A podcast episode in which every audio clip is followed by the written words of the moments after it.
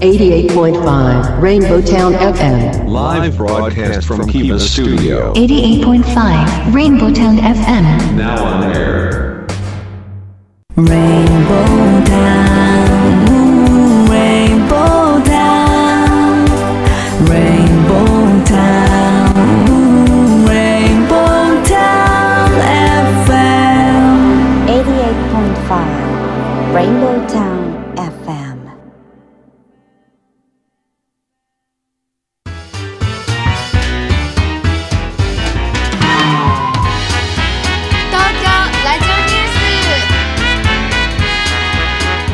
2021年1月5日時刻は14時を回りました。FM88.5MHz レインボータウン FM をお聞きの皆さん明けましておめでとうございます。東京ラジオニュースメインキャスターの松ピーこと松本哲弘です。パソコン、スマートフォンを使ってサイマルラジオやリスンラジオでお聞きの皆さん、ポッドキャストでお聞きの皆さん、明けましておめでとうございます。東京ラジオニュースナビゲーターの鹿島めぐみです。レインボータウン FM 東京ラジオニュース。この番組は毎週火曜日に好奇心あふれるあふれるキャスター松ピーこと松本哲弘さんと個性あふれるコメンテーターでニューノーマル時代の気になる話題を独自の目線で語るニュース解説番組です。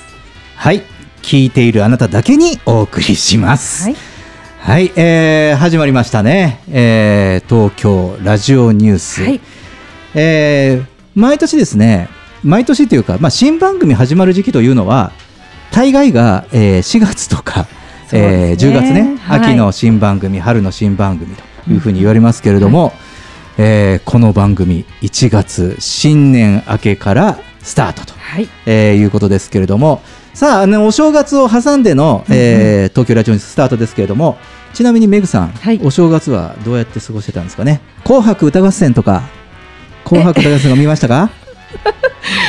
すいません見てないんですよ。多分ね、はい。この人あれですねダウンタウンの方ですねあなた。確かにそうです。すいません。ね。あガキツカさんを。そうですね。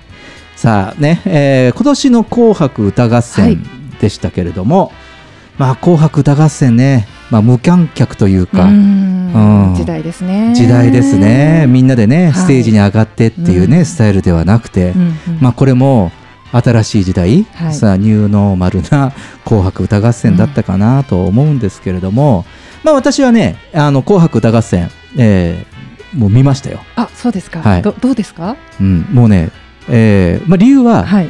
20見たかったんよ 20が9人揃うところが見たかったああでもそれは私も同感です。そうですよねそこだけ見ようと思いました。うん、でね、そのね、紅白歌合戦ってさ、昔は。あの家族揃っておじいちゃんおばあちゃん実家に帰った時はね、うんとかあとねお母さんお父さんお姉ちゃんとかね、うんなんか一家で見てた感じがあるん。ですけれども、はい。やはり時代なんですかねなんかあの自分の好きなアーティストのところだけこう見るみたいな感じの、我が家もそうですね。ネット世代よね、うん。昔はねだからその僕らなんかがカラオケうんで、うん。いやあんたこの時代の曲よく知ってるねとか、はい。あと演歌わかるねとか言われたのは多分おじいちゃんおばあちゃんたちとうん「紅白」見てるから、あの好きなアイドルの前に大概演歌の歌詞とか来るじゃないですか。そうです。ね。ね聞きなじみがね。そうそうそうそう。出てくるんですよね。うん。だから多分それで覚えたりとかしたりとかさ、であのおじいちゃんおばあちゃんがあの4人組のさなんとかって言ってさおじいちゃんあれはなんて言うんだアイドルなんだよとかさ。ありますね。あったよね、はい。アイドルの顔の区別がつかないとかね,、うんねそういうこう団らもあったのもはい。ちょっとこう失われてくるのかなと。ですかうんもしましたね、はい。まあ、その紅白歌合戦で過ごしながら、まあ、メグさんは、えーダウンタウンの方を見てた とすいうことで。ただあのお正月感動したのはですね、はい。私は今年は箱根駅伝です。確かに。今年ね箱根駅伝ね、えー8割ラジオで聞いて2割テレビで見た。あラジオで箱根駅伝えどんな感じなんですか？ラジオの箱根駅伝は、やはりねあのラジオやってながら言うのもなんですけど、うんうん。ラジオで箱根駅伝聞くと絵が見えないでしょ、はい。だからなんかこのそのえっ、と先導の車の音とか、うん。なんかこう沿道の音とかも今年は沿道の音がないから、はい。だからあの監督が劇を飛ばすじゃない？後ろから、うんうんうんね。もうそういうのがすごくガンガン入ってくるんだよね。あとはイメージするんですね。そうですね。そうそう。ドラマチックだうな、ん、であとやはりあの解説の方の、はい。あやはりそこからお声の情報しか入ってこないので、あのすごくねその解説あこの人解説うまいなと思ったりとか、あの髪がペラペラする音もしたりとかねそういうのもあってちょっと今までにない、まあ、箱根駅伝をね、うん。えー経験しましたけれどもまあね創価大はい。最後、うん。まあ逆転でね残念でした。ねねまあ、正直言って、はい。創価大の最後の選手が失失速しちゃったわけですよ。駒澤大学の追い上げもありましたけれどもね、でえーでもね、僕はね、そこにね、なんかこう素晴らしいなと見えたシーンがあって、うん。創価大の、はい。だ多分その運動部の寮の子たちが応援してるのね、はい。でずっと1位に来てさ、でもう3分差で入って、もう半ばさ、9区から10区のたすき渡しのシーンを見るとさ、もうなんか、優勝を確信したみたいな顔をしてたし、ね。はい。応援の人たちもしてたんだけど、まさかの、ね、逆転で準優勝にね、えーなってしまったんだけれども、うん。まあね、それがね、あのなんていうの？その普通だったらさ、がっくりするじゃない？うんしますよね。がっくりするんだけど、はい。なんかねそのねあのその学生さんたちがさ2位でゴールした創価大の人たちをみんなでこう拍手でバーってやって、やったイエーイみたいな感じのノリだったわけですよ。なんかそこにねいいな。そうそうそう、ね。だからそこにその創価大のはい学生さんたちの人柄とか、うんまあ、今の若い人たちでもあ大した、ねはい。なんかこう人間的に素晴らしいなと思った、まあ、箱根駅伝でした。うん。素晴らしい、ね。応援したくなりますね、うん。まあそうやって感動したのもつかの間、ね、世の中ではうん。緊急事態宣言、えーまあ、今現在ははい。1都3県緊急事態行動ということで、えー県知事からのですね外出自粛要請、都知事からも要請が出ましたけれども、えー最新のニュースですと、えー7日ぐらいに、まあ、閣議、ねね。まあ、政府の、ねはい。閣議があって、えーよ早ければ8日には緊急事態宣言がという、ね、ことになりましたということでですね、まあ、あの有名人の感染もね増えているようですしね。ね。ちょっとね目につくようになりましたよね。うん。ねあのまあ、23区内の高校でも大規模なクラスターが発生したとうんうんいうね、まあ、現実がありますので、まあ、気をつけなければならないなと思いまして、えー、と今日はですね、えー、と後半のニュースはちょっとプログラムを変えて、はい。まあ、このね、えーまだ再度のうん。緊急事態宣言というね、えーこれを考えてみたいかなと思っております。はい。レインボータウン FM 東京ラジオニュース。この後は世の中のニューノーマルを追いかけて紹介するニュースピックアップ。そして14時20分頃にはメインコメンテーターにライブ配信サービスアミーダ代表阿南秀樹さんこと DJ ジェットさんを迎えて今日の最初の話題について語ります。東京ラジオニュース東京ラジオニュース東京ラジオニュース。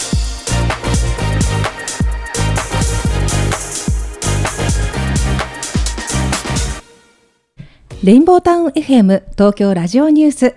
このコーナーでは、松 P が独自の視点で取り上げた話題を一言解説します。まずは世の中のニューノーマルを追いかけて紹介するニュースピックアップです。遊びの予約サイトを運営する遊びゅう社がアウトドア予約の外遊び社の全株式を取得しました。ニューノーマルでの遊び方提案を強化していく方針です。ニューノーマル時代に求められる接客業ハウツーをアニメ動画で作成するサービスが開始されました。各地でニューノーマルのオンライン初詣が行われた模様です。ニューノーマル時代に備える育児女性の時間管理講座が開催される予定です。ノンアル飲料拡大の兆し、新生活様式にゲコノイストが台頭。注文から最短2分で新生活様式に合わせた本格イタリアンがワンコインで楽しめるサービスがスタートします。新生活様式に合わせた商品を開発。自社技術を生かす北海道石狩管内の企業が挑戦します。新型コロナに対応した新生活様式を訴えるため、エコバッグなどを福岡直方市では全小中学校生に配布しました。大人への誓い、球場から映像で配信。静岡でオンライン成人式が早くも行われました。アートな世の町の音楽会道後温泉音舞台リアルとライブ配信で開催決定しました。熊本阿蘇の大自然で新春リアルすごろくが人気です。はい。ね。えーまあ、経済のニュースでしたけれども、はい遊びの予約サイトを運営する遊び社ですね、ここ結構有名そうですね。聞いたことあります、うん。はい。あのいろんな旅館とかね、はい。予約するとね、遊びと提携してると、うんありますね。の行った先でね、はい。い、あのいろんなその観光のね、うん。えーレジャーとか、あと、えっと、結構文化的なこと、カルチャー、カルチャースクールとか、そういうところもね、はい。ヨガとかね、はい。そういうのも、えーできる、まあ、ここね、今、元気がいい、ワクワクすることをやろうというね、うん。会社ですけれども、まあ、ここがですね、えーこのアウトドア予約専門だった外遊び社の全株式を取得したということで、これまあ、あれだね、それこそ、これから、えーニューノーマル時代で、うんやはりその3密を回避した遊び方ということで、うん。まあ、その外で遊ぶレジャーが、ニーズが高くなってくるんでしょうね。室内とかね、中でこうやることよりもね。うんうん。まあ、これを読んで、まあ、こういうサービスを強化するというのが狙い。うん。楽しみ、ですね、はい。だからまあこういうねこれもその遊び方がこれからの時代変わってくるかなというのがちょっと読めるニュースかなと思います。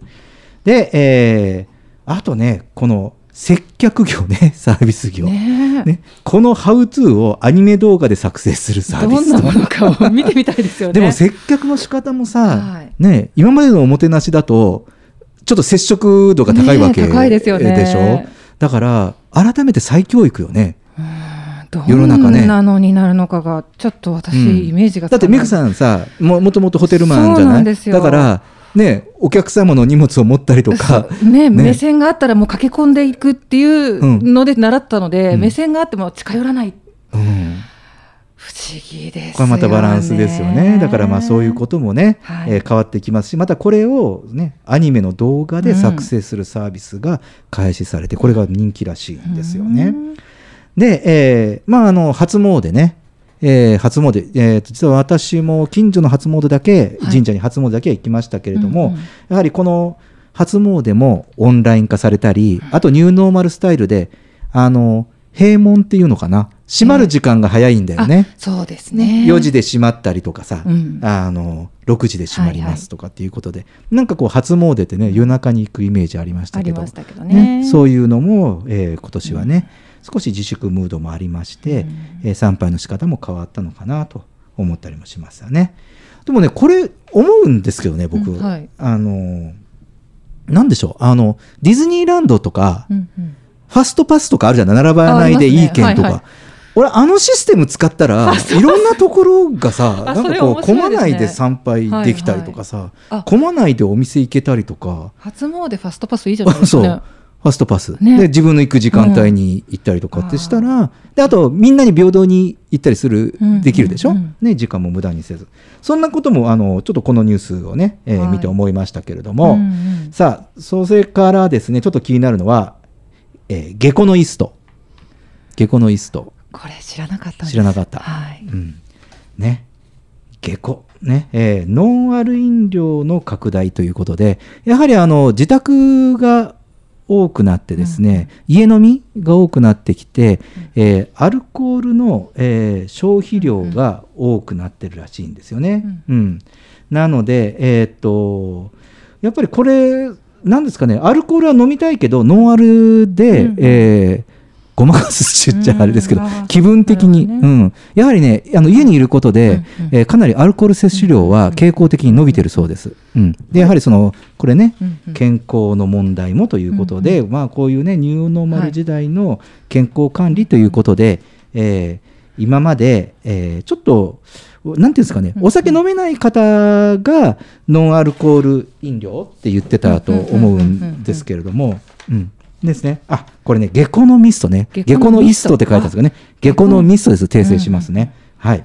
で、えーやはりその飲める人でもはいあえてノンアルコールを飲んで、まあその健康バランスを取るというのもこれもニューノーマル時代のアルコールっていうかねアルコールをたしなむ方法になってきたんですかね。うん、再現ないですからね、うん、そうですよね。はいでそれから、えーもう一つはあこれね九州の福岡直方市、うんうんえー新型コロナに対応した新生活様式を教えるためにエコバッグ、うん。ね、エコバッグなどを、えー全小中学生に配布と、これお母さんとしてはぜひ広めてほしい。全国に、意識が変わるので、うん。本当やってほしいなと思いこれます、ね、親もさ子供がやると親もさ意識するじゃない？買わずに、ね、僕あるんですよよく。あの お父さん返す買いたいやいやあの買い物に行って、はい。あ袋忘れた。あこれね男性陣は結構多いんじゃないかな。ね。そうなんですよあ、ね、うん。何回もまたコンビニのね袋。でしまいにはあのあの家内から、うん。あのコンビニ袋いつもポケットの中入れてなさいとかって言われてるんです。あ確かに。はい。まあ、それもそうだなと思いつつですけど、やはりこういうね生活習慣が変わるので、まあ、学校教育の中でですね、まあ、こうやってやっていくのはすごく、まあその子供をやるとねお大人にもだ実はあの波及するうん。進度が早いそうです、なるほうん。どね、ちゃんと子供がやってるからうん。大人もねっていうのはねあるので反対になんかこれはすごく全国でやればいいのになと思った、うんうんニュースですわ。うん、で、えーもう一つは、えーこれね観光ね。観光大変ですよね。大変ですよね。うん。でもやはり大変だけれども、うん。何かできることはって言って考える、やはりこの姿勢が僕は素晴らしいなと思ってて、えーね、この道後温泉音舞台ということでリアルとライブ配信で開催決定しましたということですね。これ僕ねリアルとライブ配信っていうのがすごくいいなと思うんですよね。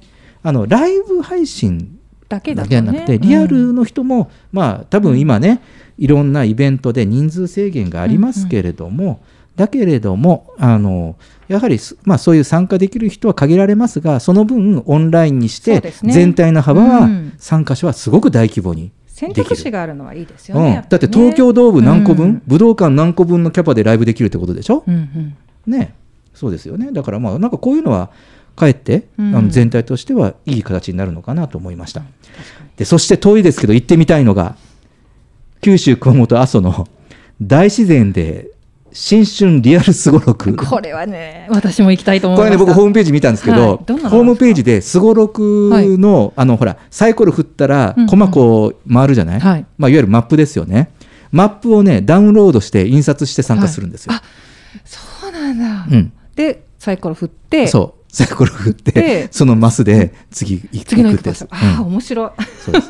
でこれねあのうまくいろいろ IT も使ってましてねでこれもあの先ほどのアソビューのニュース話しましたけれども、あのなんていうんですかね密にならない遊びうんうん。というのとすごろくってねこううん。日本伝統のなんていうんですかね。テーブルゲーム、はい。ボードゲームっていうの、うん。ね、こういうのもなんかすごく楽しいなと思いまして、でこういう考え方海外にあるのかな？なければすごくあの、ねね外国人の方に受けそうな遊びかなと思っ。自然を使っててね。うんうんなまあなんかこういうニューノーマル時代だから生んだサービスかなと思いました。ねえーまあ、こういう感じでね、えーニュースピックアップ、えーお送りしました。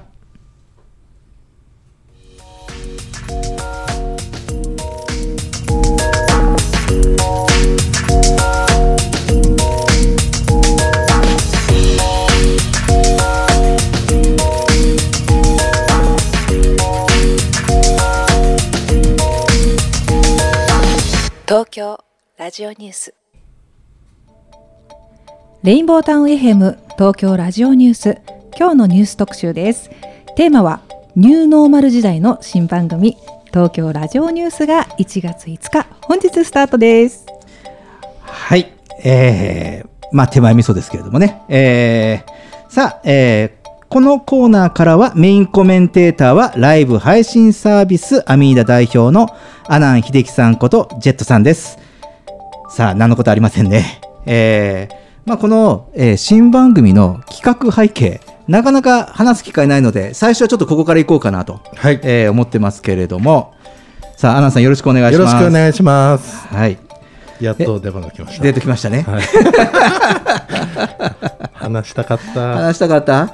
ずーっと黙って我慢してたんだよね。さっきのね、あの、ライブ？ね、はいはいライブあのリアルとライブの話、道具音声の話、んもうその時なんか言いたそうな顔してましたよね。そうなんですようん。なんならいいですよ、今言っていただいても。いやいや、あの大丈夫です。はいさあ、えっ、と、こう、ニューノーマル時代の、はいはいえっ、と、新番組というふうに、えー歌ってスタートしましたけれども、はい。ニューノーマルってそもそもなんやねんって話なんですよ。ねえ、うん新常識とかそんな感じですか？そう、新常識とかね、その時代の変わり目とか、うん。時代の節目とかね、こういうところを指すらしいんですよね。うんうんうん、で、まあ、実はこう我々こう、まあ、ビジネスマンというか経済人はね、はい。えーニューノーマルの浮き目にうん。大体2度合ってるわけですよ。はいはいはい。うんね、まずそのニュー世の中でニューノーマルという最初がですねいわゆるインターネットです。バブル崩壊？そうバブル崩壊、はいはいはい。そうですねバブル崩壊からインターネット、うん。うんでバブル崩壊ねリーマンショック事件はい。ありましたねありましジェットさんた。もう直撃しましたよ。は ここはね、このね、このニューモラノーマルの節目にジェットさん、うんえらい目にあったというね、はいはいそうです。もうこれ、あの語り始めると、い。はい。えーこれ、マンスリーで話すことになります、ね。そうですね、はいもうこれ何回か経験してるともうこれ悲観してもしょうがないなっていううん、ところにも境地に行き着きますね。うんもうはい。これ、あのーこのニューノーマルというか、そのリーマンショック事件ではい変わりました、あの考え方とか。ああもうめちゃくちゃ変わりましたね。ああはい。ほうほうどんなふうに？まずあのお金を儲けるビジネスとかっていうのがまず優先してたんですね。そ当時は。リーマンショックうん前はですね。だけどもうその後はやっぱりあの継続、まあ、するにはどうしたらいいのかっていうことを先に考えるようになって、うんそうすると、まあ、まず、えービジネスがお金儲けでなくてじゃあ世の中のためにどう役に立つか。で立ってて、えー、とみ皆さんからあこれいいサービスだねって続けてほしいねって言われたらいくらでも、まあ、ビジネスになるんで、まあ、別にそのまずどうしたらこう、えーもっと改善できるかとかっていうのをもうとにかく前向きに捉える、うんアイデアを出し続ける。うんうん。っていう感じに変わりましたね。うん。はい。なるほどね、そうですよね。確かにね、それまではね、もうみんな、そのまあ、稼いで、稼いで、うん、なんかいろんなものを持つ、うん。うん、あの企業的にもいろんなものを持って、はい。で個人的にもいろんな持ち物を持ってっていうね、あそこに住みたいとかね、うんあのくるあの車乗りたいとか、うん。そんな感じでしたね、昔はうん。ね。そうですよね。うん。で、まあそういうね、こう、まあ、ことがバンとね、うん。なんかこう、あれは夢だったのかとうん。いうふうに弾けて、その価値観がはい。変わったのが、まあバブル、はい。まあリーマンショック事件を境目にした、まあそのニューノーマルうん。の兆し。で、その次が、もう今我々の生活の中にはなくてはならないもの、えーインターネット。はいこのインターネットの普及。まあ、うん。まあ具体的にはもう我々の身近なことから言うと、スマートフォンですよね。はい。電話をして、今までは、うん。もしもしだったのが、電話をして、今どこ、うん。今どこ？っていうふうに、もう今、これ改めて言ってびっ、ね、ああ、そうだったねと思うけど、うん。もう今、我々の生活の中で当たり前になってますよね。はいはいはいはい。うんインターネットの普及でね。駅の伝言板に書いてましたね、待ち合わせでね、昔はね。そう、書いてたよね。そうですよね。先に行ってますみたいな。先に行ってますっていうふうになってきてね。はいうん、でその次にはポケベルみたいなのになってね、はいはいあれ持たされた時にね僕らはあのあれさあの時僕サラリーマンだったんですけどあれをポケベルのことを会社からの首輪って呼んでました 確かに。でもねやっぱそういうことがあって、なんかその人の行動が見える化しちゃったんだよね、はいはい。インターネットだこれがその見える前提で行動をしてるとかねあと見られること、はい。個人が見られるっていう価値観を生んできたのが、うん。このインターネットの普及ではないかなと思うんですよ。はい。確かにそうですね。ね。でまあそこがあってうん。今回の、えーコロナ新型コロナの影響による、うん。まあ、ニューノーマルのまたさらなるニューノーマルの始まりとうん。思うんですよね。このニューノーマルの生き方をこのラジオ番組で提唱していくって感じなんですかね。うん、あのね紹介していく。そう紹介していこうと思ってて。でねそのニューなこの次のこのまあ単純に言うとこのデジタル化とかが加速するし、はい。でも単純にそのメカ的に発達するんじゃなくて、うん。えーそそれが発達をを急速にいくとあの人が何をしなきゃいけないのかとか、はあ人はなんで会ってコミュニケーションするのかとか、うん。会う価値とかうん、なんかこう物を育てる価値とかなんか今まで当たり前に思ってたことが、だってねだってさまあ今ねメグさんもいますけど3人でさご飯を食べたのはいつよ俺たちは。ねあんだけ放送が終わった後に。いや本当にでも豆合うや食え合う価値って本当に高まりましたよね、うん。あのしばらくやっぱこの放送でラジオ局で顔を合わせなかった時、うん。で久々に合わせた時、うん。ちょっとなんかジーンとしませんでした？あの、うん。ね、うんあれって合う価値う。ん。っていうのがちょっと上がってる、そうですよね、かなと。でもなんかちょっと最近思うのはあのなんていうんですかね。子供の頃にちょっと戻ったなっていう感じがするんですよね、うん。そのなんか昔子供の頃さん40年前ぐらいってやっぱりお店とかも4時ぐらいにどっちみち閉まってたし夜中やってるお店なんかなかったんで、うん。うん。なんかその頃にちょっと、うん、なんか似てるだけ、うん。だけどインさっき言ってたそのインターネットとか普及してるんで、うん。まあえーまあ、ズームとかで顔が見れたり、うん。ちっちゃい頃なんてそのテレビ電話なんていうのはもう未来のそのなんなんていうんですかねもあそうね、う、ううん。んあの SF の世界だったよね。SF の世界だったと思うんですよね、そうそう。そうだね、うん。そうそういうのが、まあ、その加速をしてくることでいろんなこう気気づきがあるのかなと。そうですでねえー確かに、まあ、人が混むところを避けたりとか、はい。まあ、そうすることになってきましたけどなんですかね混んでるところに慣れすぎちゃったから、うん。なんかうんそのなんかあんまりこう人が密にならない場所になると寂しくなったりとか、うん。なんかねあお店も早くなると、うん。なんかこう経済が落ち込んだような気になるけど、うん。でも実際は昔は そうなんですよね。そうそう。なんかそんな感じじゃなかったっけ？と夕方ぐらいからとかね、ううんちのねおじいちゃんとかでももう夕方5時ぐらいから酒飲んでさ、はい。8時には落ちてたもん 家でね、うん落ちてた落ちてた、うん、相撲とか見てましたよね、うんもう相撲とかねうん見てたしね、うん。うん。だからなんかこうそういうふうにもう少しなんか例えばそあのこうやってね時短にもなったりとかすると、うん。はいまあ、早く帰ったりテレワークになって家になってるから、うん。やはりそのじゃあ自分たちにとって家とか家族とか家族を作るとか、なんかそういうことをなんかこう義務的なことではなくて社会、うん。うん。なんかこう人の、うん、営みとしてどうなんだろうとかっていうことを考える時代になるのが、ね。うん、今の時代なのかな。だから、うん。なんか、なんですかね、当たり前のことをもう一回当たり、あの、言葉にして、はい。うん、あの話していこうよっていうのが、このまあ番組をあ考えあた、すごいうん、趣旨かなと思うんですよね。はい。だからあの結構あの忖度しないつもりで やっていこうかなやめましょう忖度。はい、ね。あの思ったりしてますね。はい。うん、まあ悲観したらどこまでも悲観できるけど、うんうん。ね。そうなんですよね。プラ。スに考えればどこまでもプラスに考えれるなとは思うんですけど、うん、うん、だからさっき言ったそのきょなんていうんですか？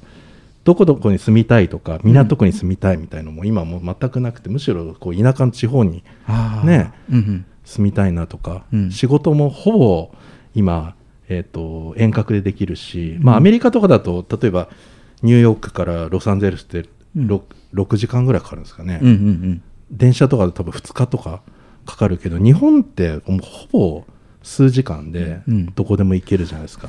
そう本当にねそうなそうなんですよね、はい。だから日本ってもう本当北から南まで、うん。あの日帰りエリアなんですよ。そうですよく考えると。そうそう。だからあの海外に比べると。州ぐらいの感じですよね、うん。うん。アメリカで例えたら。そうね。だからそうですね。あもうアメリカ行ってた時とかなんかそんなことこう考えると、うん。だって何日もかけて行くしさ、うん。だからいろんなクリエイティブとかも昔からさ、アメリカなんてさ西海岸と東海岸で、はい。アーティストたちとか分かれて曲を作ってたりとかしてるわけじゃん,、うんうんうん。でここの部分をお前に渡すねって言ってさ、うんだってそうそう簡単にいけないから、うん。だからなんかそういうこう新しいまあその価値観、はい。でもっとそのじゃあ何もできないんじゃなくて、うん。もっと人生の中で使った方がいい時間がうん。たくさんあるんじゃないんですかっていうところにその気がついてくるのが、うんまあ、なんか今回のニューノーマルの新しい考え方価値観であってほしいかなっていう、うんちょっと期待も、うん、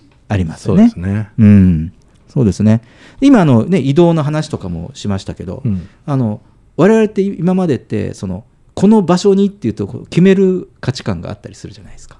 はいはいはい。だけど、まあ、2箇所に住民票があってもいいんだよねそうそうそうそうそうそうそう。ね移動生活ですよね、うん。うん。あの春になったらこっちに行ってと。体の節々が痛い人は冬は南の方に行ってくださいって、沖縄に行きますとかっていう話だし、なんか国民全国民ホームレス化みたいなね。どこそうですよ。ね。あのね、でもそうすると、そういうふうにするとさ、だって限られた人口の中で動いてるわけですから、うん。そうすると、なんか地域経済も回ると思うんですよね。はいはい。あの地域の経済確保のために、うん。なんかここに住みませんかってやると、結局、僕思うんですけど、ここに住むっていうことは、その前にいたところは人が減るわけだから、うん。そこの経済、消費経済力が落ちることだよねと思うのよ。はいはい。だから、なんか全体としては平和じゃないなってうん。思ったりもするんですね。うん。うん。まあでも例えば僕の田舎とかだともう例えば家とかも売ろうと思ってももう売れないですね田舎だから、うん。ってことは逆考えたら、いいくらでも土地なんてあるし、うん。どこでも住めるしお金もかかんないと思うんですよね、うん。だからなんか、うん、そういう時代に入っていくんじゃないかなとは思いますけどね。うん、そうですね。だからなんかこういうこう、ね、自分たちが住むっていうところのね、はい。こう価値観も。だからどこに住みたいって聞いていいんだよね。はい。どこに住みたいって、うん。日本で。自分の実家とは別にと、うん。うん。っていうこともそうだし、はい。そう。俺あの湘南で住みたいからじゃあジェットの実家貸してくれとか。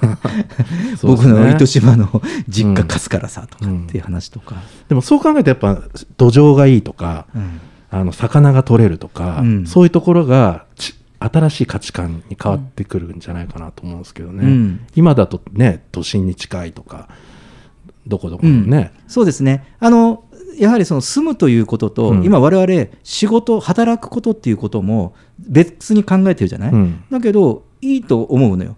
東京でこういうなんていうの？あの、まあ、クリエイティブな仕事をして、はい。えー九州福岡のもう一つの拠点では、うん。漁業やるんだよ。うん。か農業やる。ねそこでは農作業やるんだよ、うん。うん。そうですね。だからまあ一つ昔だったら大工さんとかだったらもう大工さん。あなたは何の仕事してる人ですかって言ったら一つだったと思うんですよね、うんうん。で僕もそれ聞かれるとずっとせうまく説明できなかったんで僕って何屋さんなんだろうっていうこう説明するの僕も言われてたずっと。そうですよね、ん何屋さんって言われる。そうそうそう、だから、まあ、そういう意味では昔の大工さんだったら本当は家帰るとプラモデルが作るのがうまかったお父さんとか、その船のなんかビーズでこう瓶の中にこう船作るおじさんとかいたじゃないですか。ああいう人とかあれを例えば配信してこうやって作るとかってやったらそれにこう、ね、リスナーがつくとかだからそういうなんかうん。生き方っていうのをもう一回なんていうのかな、考え直すうん。いい機会。でもそれを前向きに捉えている人だけがなんか今の時代に順応していける、うん。そうですね。ね。うん、だからあのこれから、えーまあ、大体ね毎回番組の中で、え2つか3つうん。ぐらい、えーとまあ、そのテーマを1つ設定をしてですね、はい。テーマを決めて、まあ、いろんな方々に、まあ、そこの専門家の方々もそうだしちょっと早くも実践している人の話もそうだし、取り組んでる企業企業だけじゃなくて個人でも僕はいいと思っててなんかこうそういう人たちとのその情報交換した内容を聞いてる皆さんと共有してみたいなと思ってるんですね。だからちょっと共有型の番組、まさに地方と東京のうん人と人をつなぐってやつですね。うん。そうです素晴らしいですね。はいまああのたわいもない話ですけどまあこんな思いでね、えー東京ラジオニュースねやっていきたいと思います。レインボータウン FM 東京ラジオニュース。栄えある最初の話題はニューノーマル時代の新番組東京ラジオニュース。本日スタートでした。東京ラジオニュー「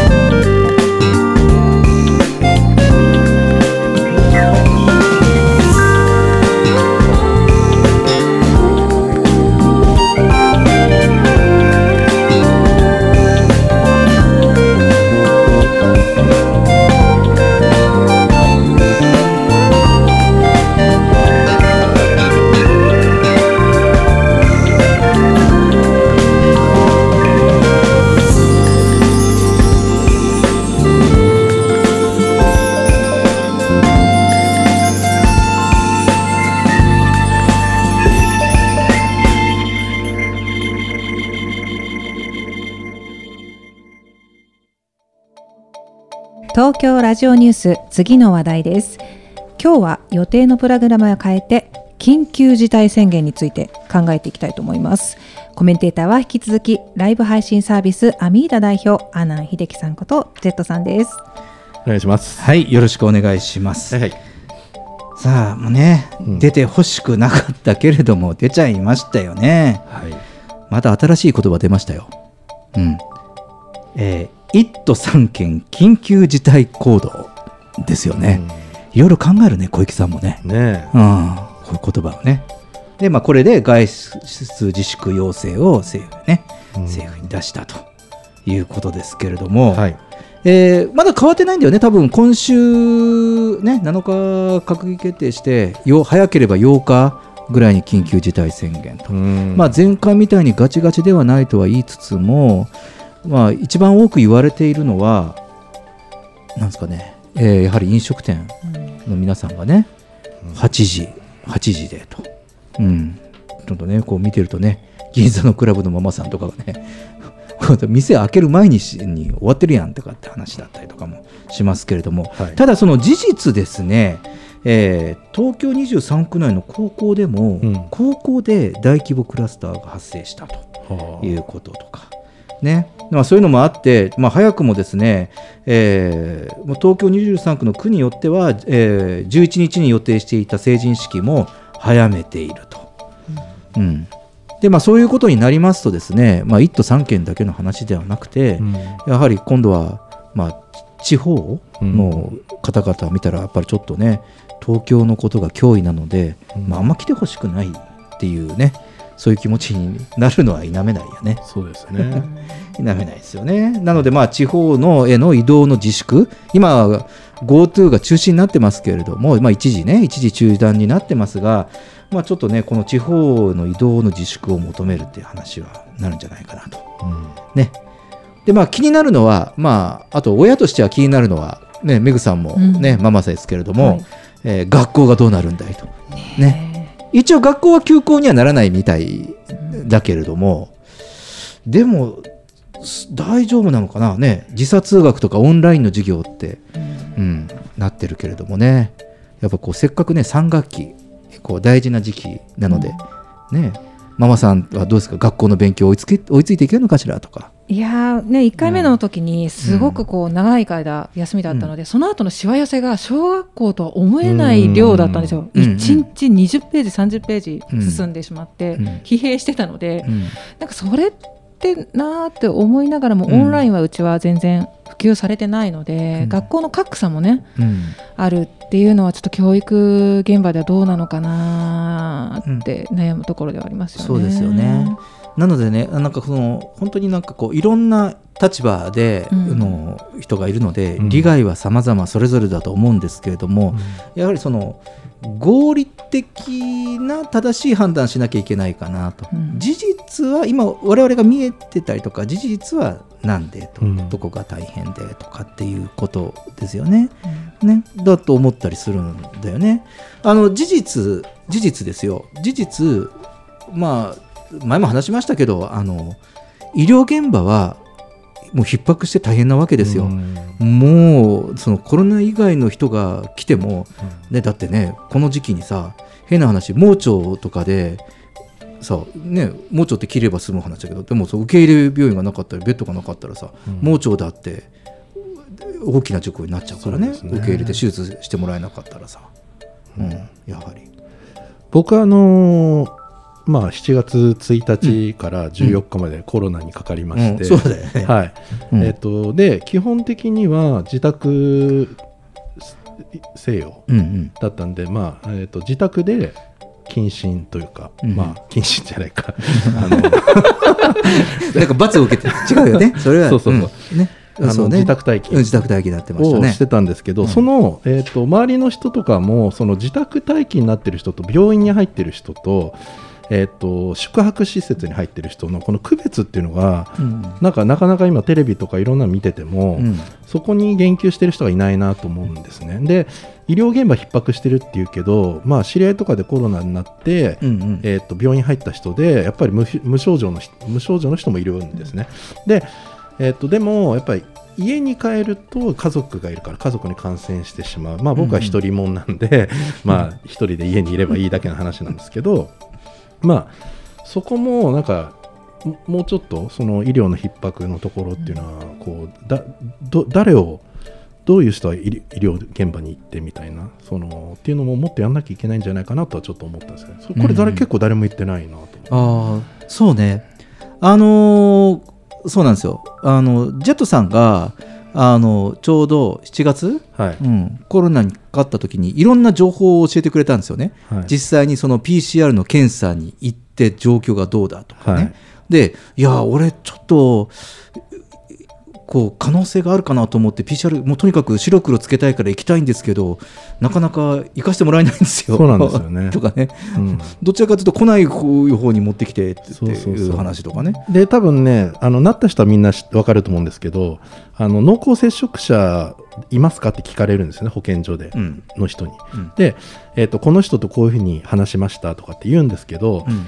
一応その方本人と話してくださいって言われるんですよ。ほうほう。でこっちは濃厚接触だと思っても相手は思ってないケースがうん。結構あるんでって言われたんですね。で僕松 P にも話しましたし、いろいろ、あのー他の人も話したんですけど、うんうで僕は一番濃厚接触だなと思ってた人をあの保健所に言いますよって言ったら、うん。言わないでほしいって言われたんですね。うんまあ、こういうそのだこういうケースがあったりするんだよね、こうしやっぱり経済的なことが頭よぎるのかね、そうですね、うん、仕事が一番大事な仕事がとかあって、やはり、そうですね、まあで当時はうん。まだ7月ぐらい夏ぐらいなんで、うん。そのまあ、みんなも、まあ、コロナかかったっていうと やっぱりちょっと実家とかもちょっとまだ帰ってこないでくれとかってなったんだけど、まあ、最近になってくるとうん。ちょっとやっぱり自分もなるかもしれない、うんえーっていうのが少しずつこうマインドとしてなってきて、うん。えっ、となんて言うんだろう。ただ単にこうけ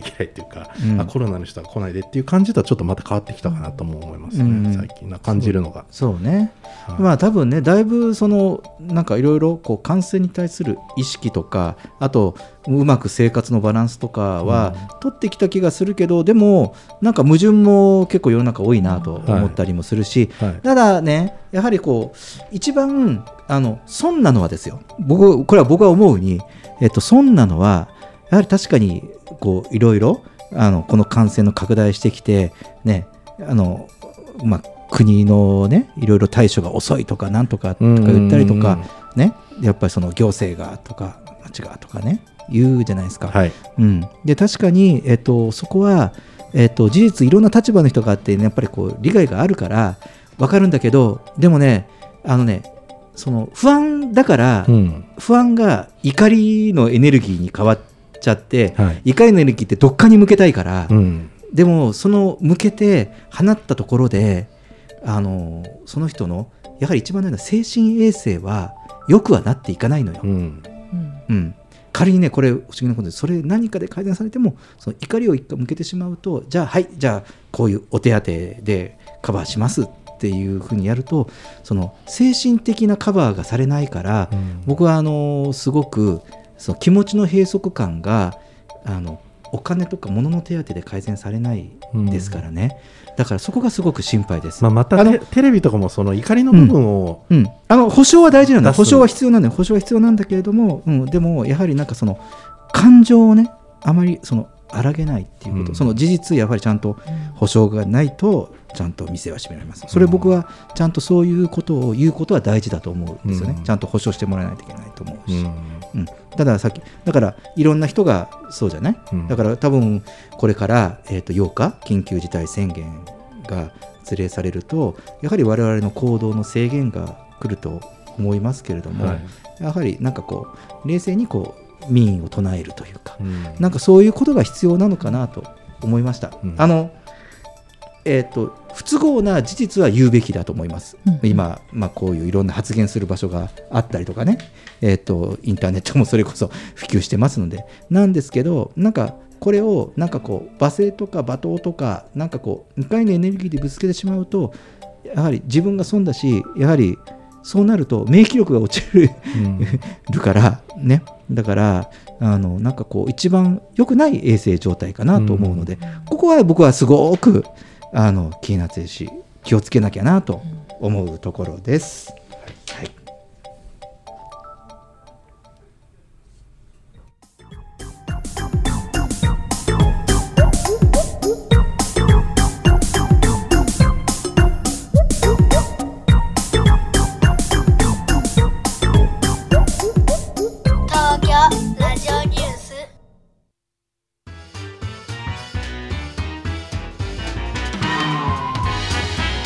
はい、えー、1回目放送のエンディングです。